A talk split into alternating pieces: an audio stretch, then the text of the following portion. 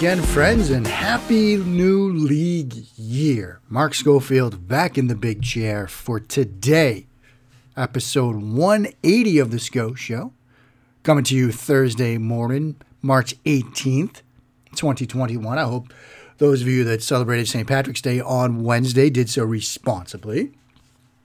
Just like the league year, it's not a marathon, it's a sprint. You got to hydrate. So I hope you all did that. If not, you got to play catch up now. It's like chasing a quarterback. You try to catch up. Um, sometimes you have to put good money after bad. You're out there, you're at CVS, you're buying Pedialyte, all these hydration drinks. It's good to plan for that. So I hope you did that. Obviously, we've got a lot to get to.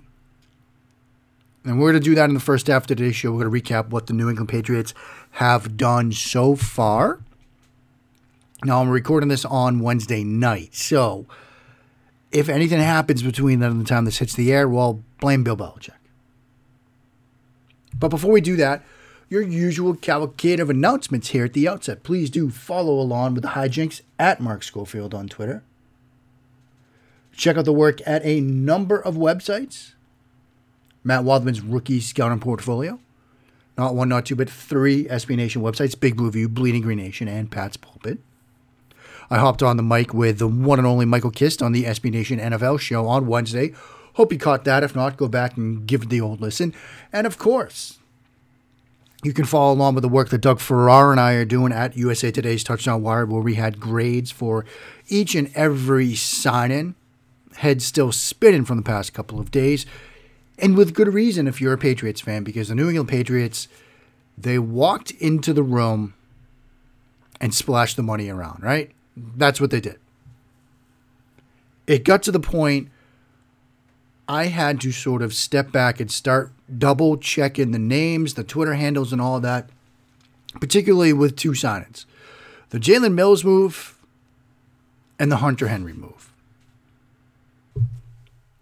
Let's sort of run through the moves that they made with an eye towards not the money, because I feel like the money that the Patriots reportedly spent on players is sort of becoming a distraction to what the real dollars are and what the plan for this team is. And as always, when you want to think about money and the New England Patriots, it is important to go to people who you can trust. And that begins with Miguel Benzan. For example, okay, let, first let's work through the signings, right? Hunter Henry at tight end, Jonnu Smith at tight end, the top two tight end options available on the market coming to the New England Patriots. Then Nelson Agholor, where I think a lot of the money discussion sort of got sidetracked. Kendrick Bourne, Jalen Mills, Davon Godchaux, Matt Judon. Those are sort of the big names, right?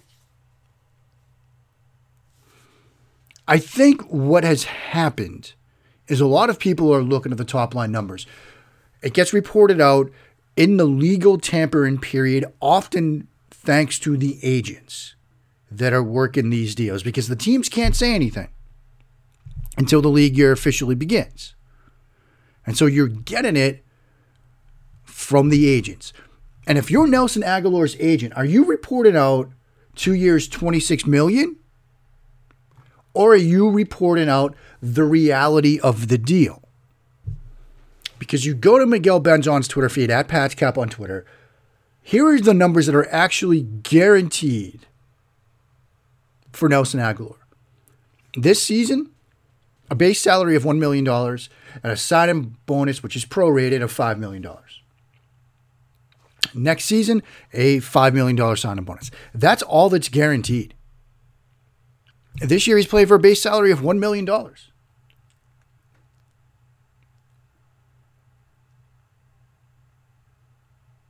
And so that's not that bad. And they have an out after the first season. If they cut him prior to June 2nd of 2022, they save $5 million towards the cap.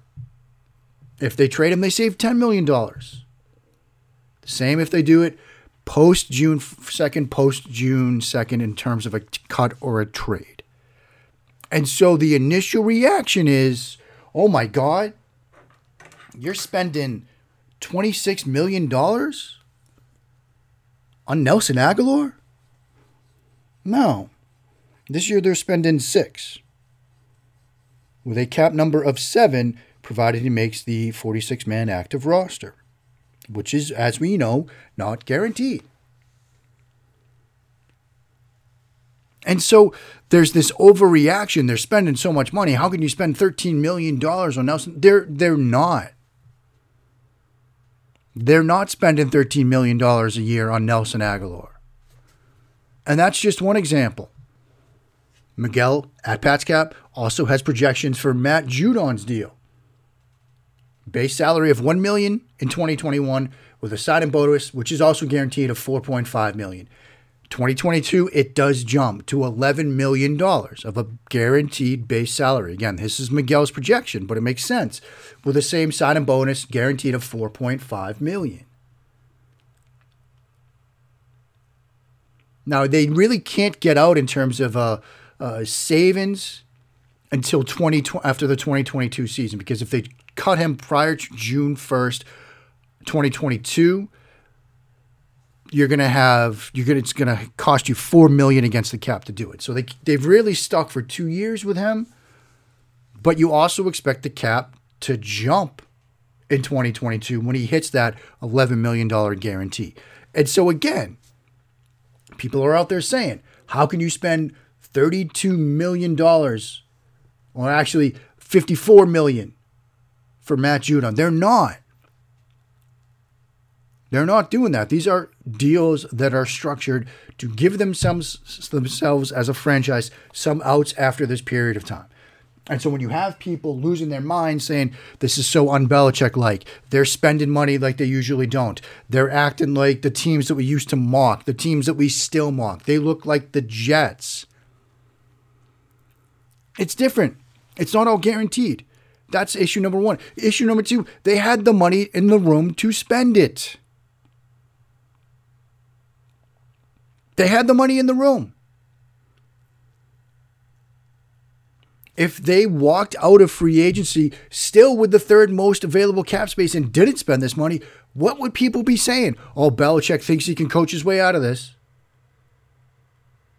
I thought the most prescient tweet I saw over the entire past, say, 48 to 72 hours came from Jim Nagy, the executive director of the Reese's Senior Bowl who tweeted something to the effect of the Patriots have moved on from mistakes at wide receiver and tight end because a lot of people crushed them for signing two tight ends after drafting two last year.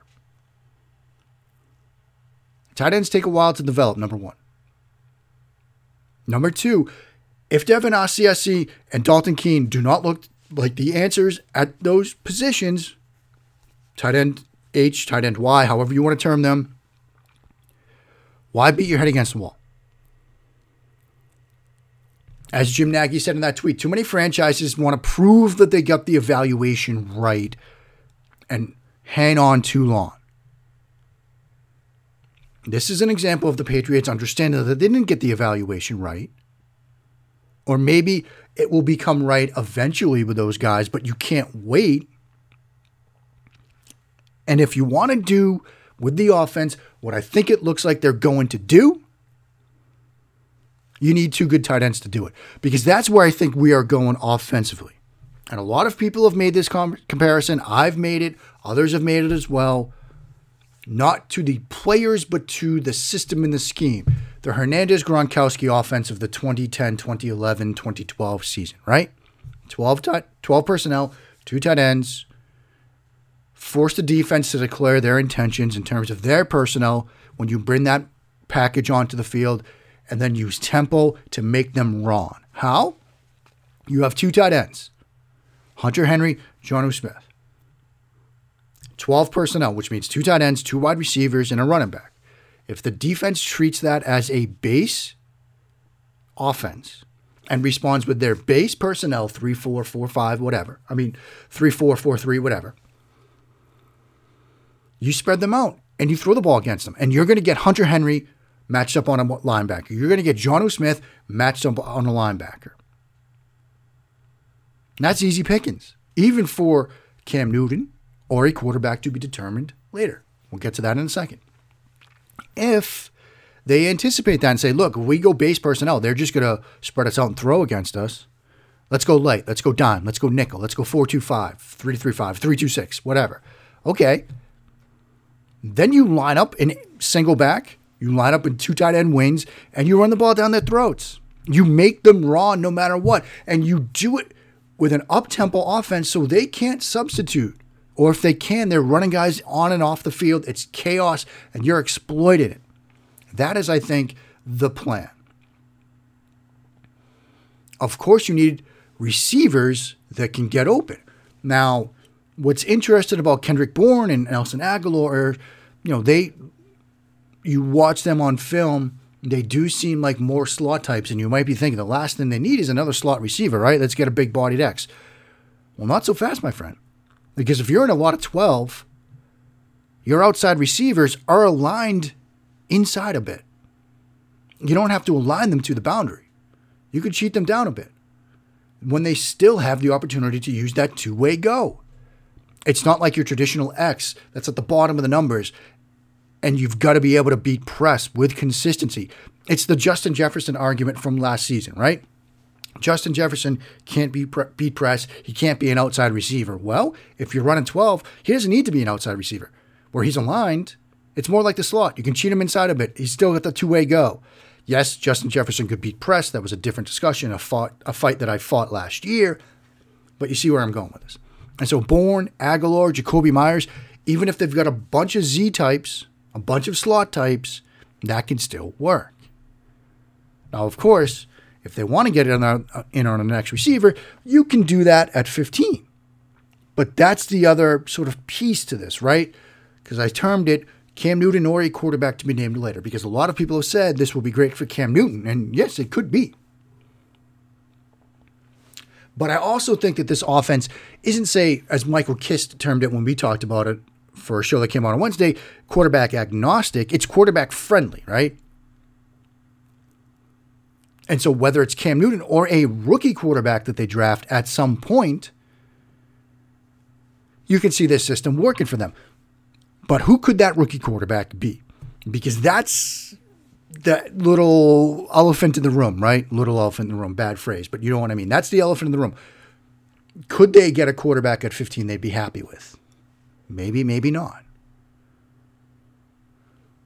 I would think that they're not done at quarterback.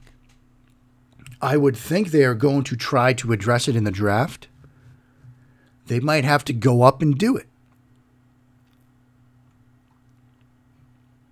And so, over the next couple of days, we best be rooting for teams to get their quarterback position settled, to take away suitors for quarterbacks at the top of the draft. You know, Deshaun Watson trade to Carolina or the Jets or you know one of these teams we've contemplated taking a quarterback, that would be fantastic. Obviously, Cam Newton, I mean, Deshaun Watson in New England would be fantastic, but if we can't get that, him going to a team that might draft a quarterback ahead of New England takes one potential suitor out of the running. And then you might get a scenario where suddenly the fear that like two future first rounders or three future first rounders would have to be on the table to get up to draft one of these guys, maybe that's alleviated. Another team that I still think goes quarterback, but might not now, Atlanta. They just restructured Matt Ryan's deal. They're kicking that can down the road a little bit more, a la Drew Brees, but maybe they don't go quarterback now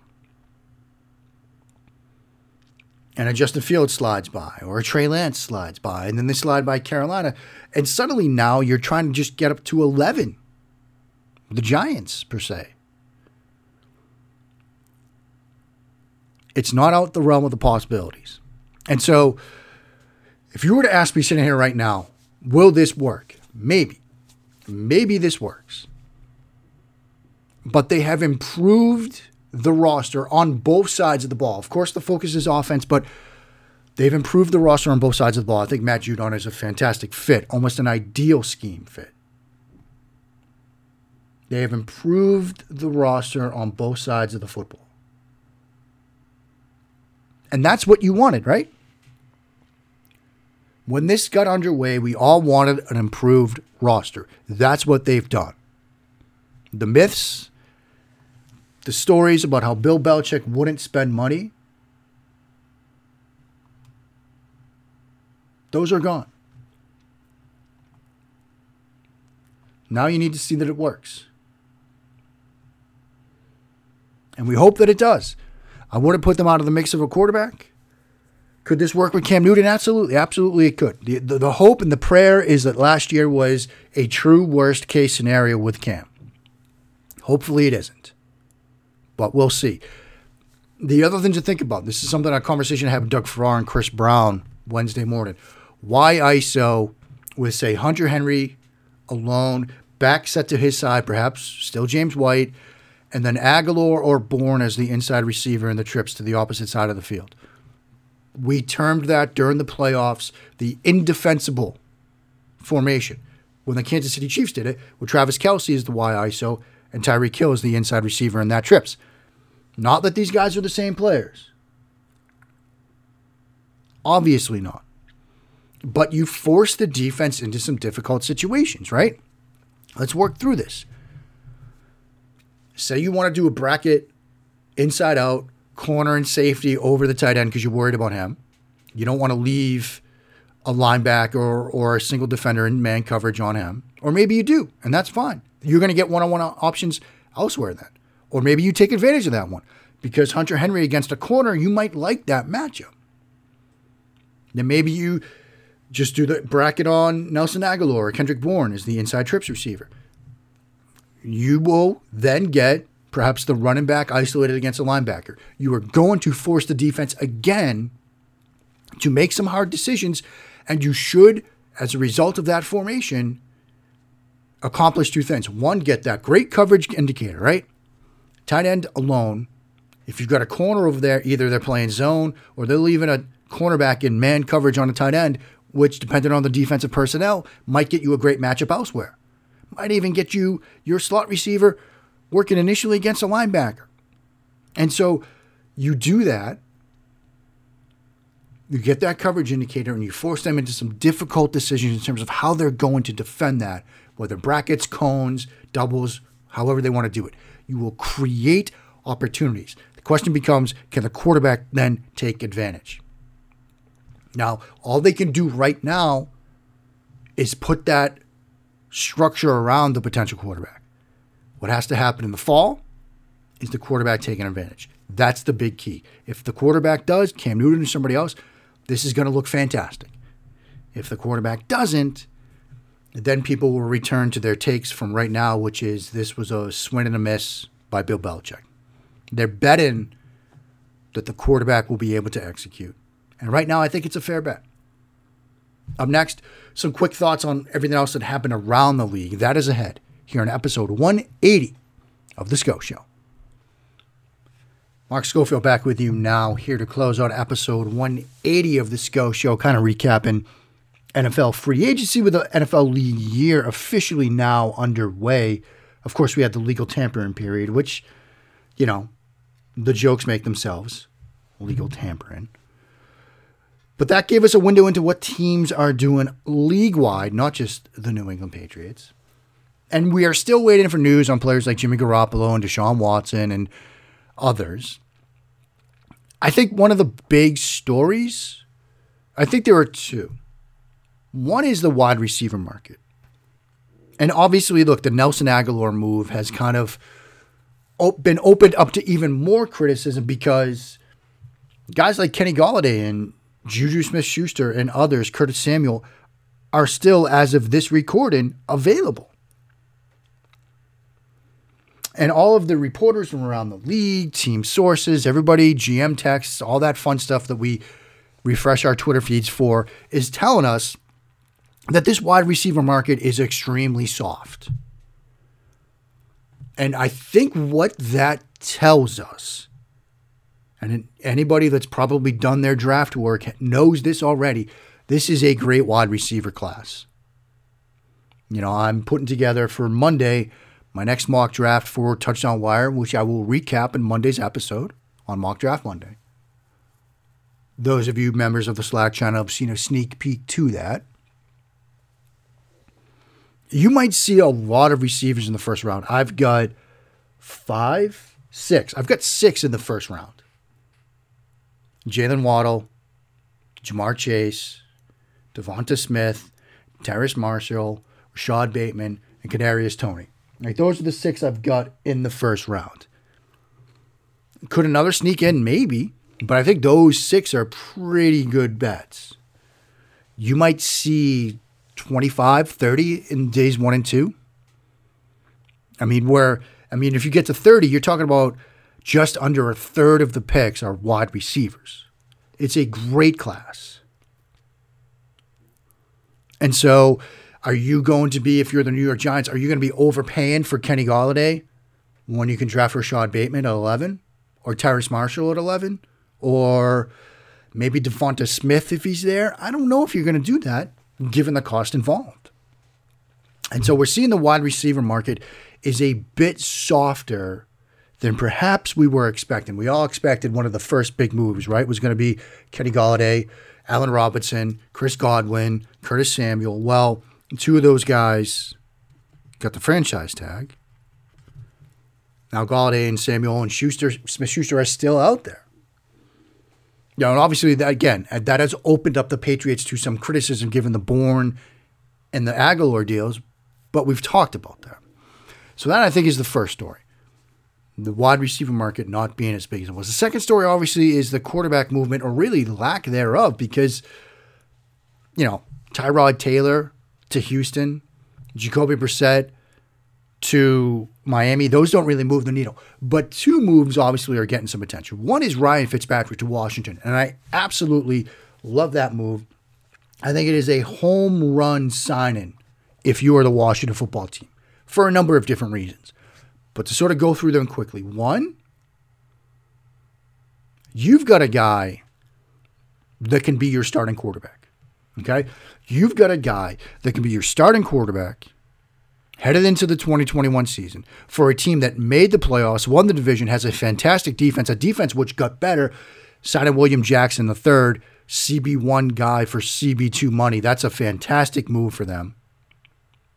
Washington needed to solidify the quarterback position because the thing that prevented them from being maybe 8 and 8, 9 and 7, 10 and 6 was the quarterback position. bouncing around between Dwayne Haskins and his struggles early in the year, and he gets benched, and then Kyle Allen, then Alex Smith, he gets hurt, Taylor Heinicke in the playoffs. They gave the Buccaneers a game with Taylor Heinicke. And so Fitzpatrick gives you the opportunity to come out there, run that offense, give you some three touchdown days. He might give you a three INT game as well. But you've got a defense that can make up for that. And so the expectations are that Fitzpatrick is indeed going in as the starting quarterback. But here's the other thing, and the other reason why I love that sign. If, hypothetically, Taylor Heinicke comes in, goes into training camp, and just plays out of his mind and wins that job, which is not outside the realm of possibility given what we saw in the playoffs. Ryan Fitzpatrick is perhaps the ideal backup quarterback.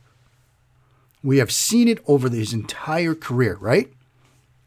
If your QB goes down or your QB is ineffective, this guy can come in, give your offense a spark, run your offense, and he can do it without needing a ton of practice time, which is so critical given the CBA and today's practice limitations. Because if you're rolling into the season getting Taylor Heinicke ready for week one, you're going to need every rep you can get from him. But if he goes down, turns an ankle on the second drive of the game, Fitz can come in and he's ready to go. The other thing we have seen from Ryan Fitzpatrick over his entire NFL career, and particularly last year in Miami with Tua, is a willingness to be that mentor veteran quarterback. Other quarterbacks are not willing to do that. Fitzpatrick is. You listen to and read what Fitzpatrick said about mentoring Tua. You read and listen to what Tua has said about Fitzpatrick's mentorship. He's willing to do that. And so again, if Heinicke somehow comes out and wins that job, It might seem far fetched, but who knows? If that does happen, Fitzpatrick's not going to just turn his back on him and just sulk on the end of the bench. He's going to be involved. He's going to help get him ready. He's going to help with the offense. He's going to help on Sundays. What did you see? What, did, what were your reads there? What were you thinking? This is what I saw from the bench. This is what they're trying to do. Let's go over the photos. Let's let's work through this. I'm here to help you. And then, if Heinicke's ineffective or if he gets injured, boom, he's in the field. He's ready to go. I think it's a fantastic signing from Washington. So that's one quarterback move that was certainly noteworthy. The other, the Chicago Bears, who made a serious run with some clandestine meetings apparently at Russell Wilson, are settling for Andy Dalton. Now, two things can be true. This can be an upgrade from Mitchell Trubisky. It can be an upgrade. But at the same time, it's underwhelming.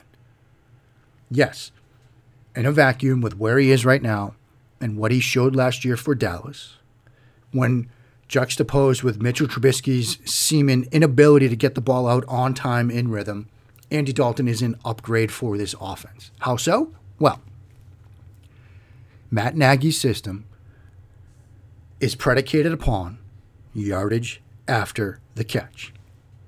And I cannot tell you how many times I watched Mitchell Trubisky and how many times I watched Matt Nagy call mirrored curl flat and Allen Robinson pushes vertical up to 12, back to 8, and he's open with three yards of separation because he's a great wide receiver.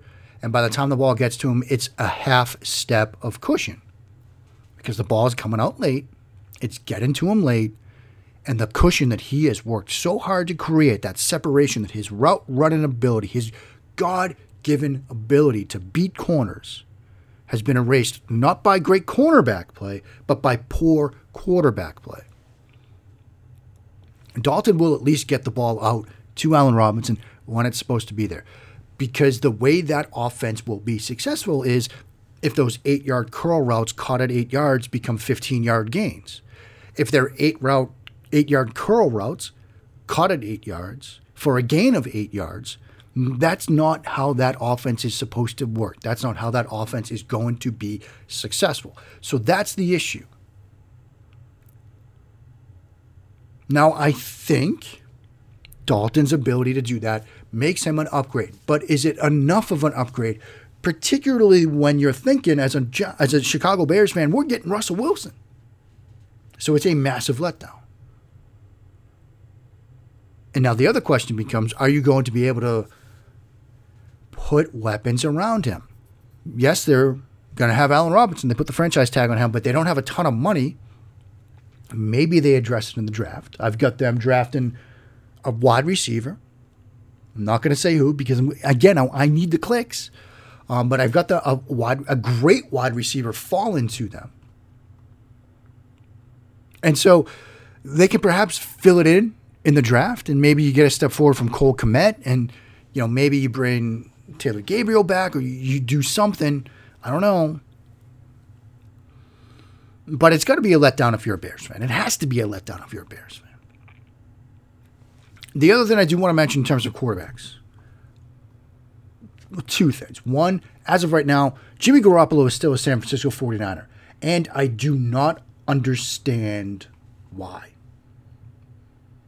you look at the numbers, you look at the fact that as of right now, Jimmy Garoppolo has a expected cap number, a base salary of 24.1 million, sign-on bonus of 1.4, cap hit of 26.4. But they can get out from that they can get out from that. It'd just be 2.8 million in dead cap if they let him go. If they let him go. And if they do let him go, cut him pre June 1st, 23.6 million saved. Why is he still on the roster? And I know my colleague Doug Farrar is writing that piece right now. Why is he still on the roster? Now, maybe by the time this gets produced up, and published and you're listening to it, he's not. But as of right now, he is. That's a head scratcher.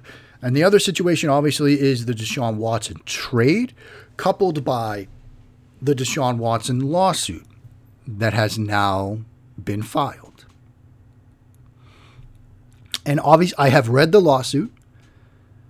The allegations are disturbing. They do seem somewhat out of character for Deshaun Watson. But he has released a statement vehemently denying it, and he looks to clear his name, and the legal process will play itself out. A couple of things to consider about this. Well, I've seen a lot, not to put my lawyer back hat back on, but I've seen a lot of people say, you know, innocent until proven guilty, you know, guilty beyond a reasonable doubt. This is a civil suit.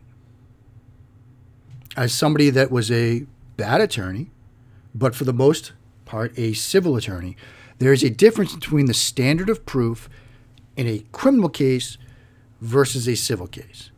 In a criminal case, which a lot of people are referencing when they say innocent until proven guilty, beyond a reasonable doubt, that is the standard, beyond a reasonable doubt. This is a civil case. When I practiced civil law, when I was a plaintiff side attorney or a defense attorney, I would talk about the standard of proof. And this is what is applicable to this case a civil lawsuit. And I would do this, I would bury this point home in my closing argument if I was practicing plaintiff side, again, as Watson's accuser's attorney will be. I would stand in front of the jury and I would say, This is not law and order. This is not an episode of SVU. This is not an episode of CSI. Re- beyond a reasonable doubt is not the standard here. That, that standard is like 99% to 1%. That's not the standard. The standard in a civil case, which Watson's accuser is going to have to meet, is beyond a preponderance of the evidence, which I would put in mathematical terms as 5149. That's it. More likely than not. That's it. And so that's the standard that will be applied to this case. And so when you start talking about it, when you talk about with friends, colleagues, whatever, like that's this threshold that will have to be met. I've also had some questions. Well, you know, clearly this is just about money because they made a settlement demand of six figures before filing suit. That's actually pretty normal. In most instances, you know, you will give like a pre suit demand to the other side, their insurance carrier or themselves, whatever the case may be. Say, look, you know, we're going to file this, but we all know litigation is expensive. Like, we can just get this done before filing suit. And a lot of cases resolve before suits filed. One of the greatest lessons I ever got in my days of practice in law actually dates back to my first year of law school. My first year law school advisor, Frederick Lederer, told me, and this is something I carried with me until the day I hung up the briefcase. If a case goes to trial, one of the lawyers screwed up. Most cases in the civil litigation realm should settle because trial comes with risks. Trial comes with risks. You don't know what a jury of six or 11 or 12 or however many that jurisdiction allows for, you don't know what jurors are going to do. I mean, I could tell you war stories about a, a former colleague. His father was a longtime civil and, you know, at times criminal defense attorney. And when he was starting out, he was prosecuting a theft case. Somebody stole some steaks from a grocery store, and he had witness testimony. He had witness testimony that people saw him putting the steaks under his jacket. People saw him walk out of the store with the steaks falling out. They ran their, you know, the receipts from every register. No steaks were purchased. Not guilty verdict. A trial from a jury trial. And he couldn't believe it. And he asked one of the jurors, what happened? Why didn't you find this guy guilty? We had evidence. We had witness testimony. We had the register receipts. Like, no, this guy did not pay for the steaks. The juror looked at him and said, You didn't show us the steaks. They wanted to see the physical steaks. Like, I've had jurors tell me after a trial where I represented somebody that got in a car accident, it was a police officer, a canine officer. He got T boned when somebody ran a red light. And the verdict was good, but not great. And I wanted to figure out why one of the jurors told me that this officer spent too much time checking on the other people and didn't check on his dog, which blew my mind. You never know what's going to happen at a jury. And So the the idea that this is just a pure money grab, that the pre-suit settlement demand is evidence of that, no, like it that's normal too. And so the Watson situation will play itself out via the legal system. Um, but as you get into the discussions that I'm sure you're going to have about this, whether this is a setup, a lot of people have made the connection between this lawyer and the McNair family. It's a way to put pressure on Watson to stay in town. Is it possible? Sure.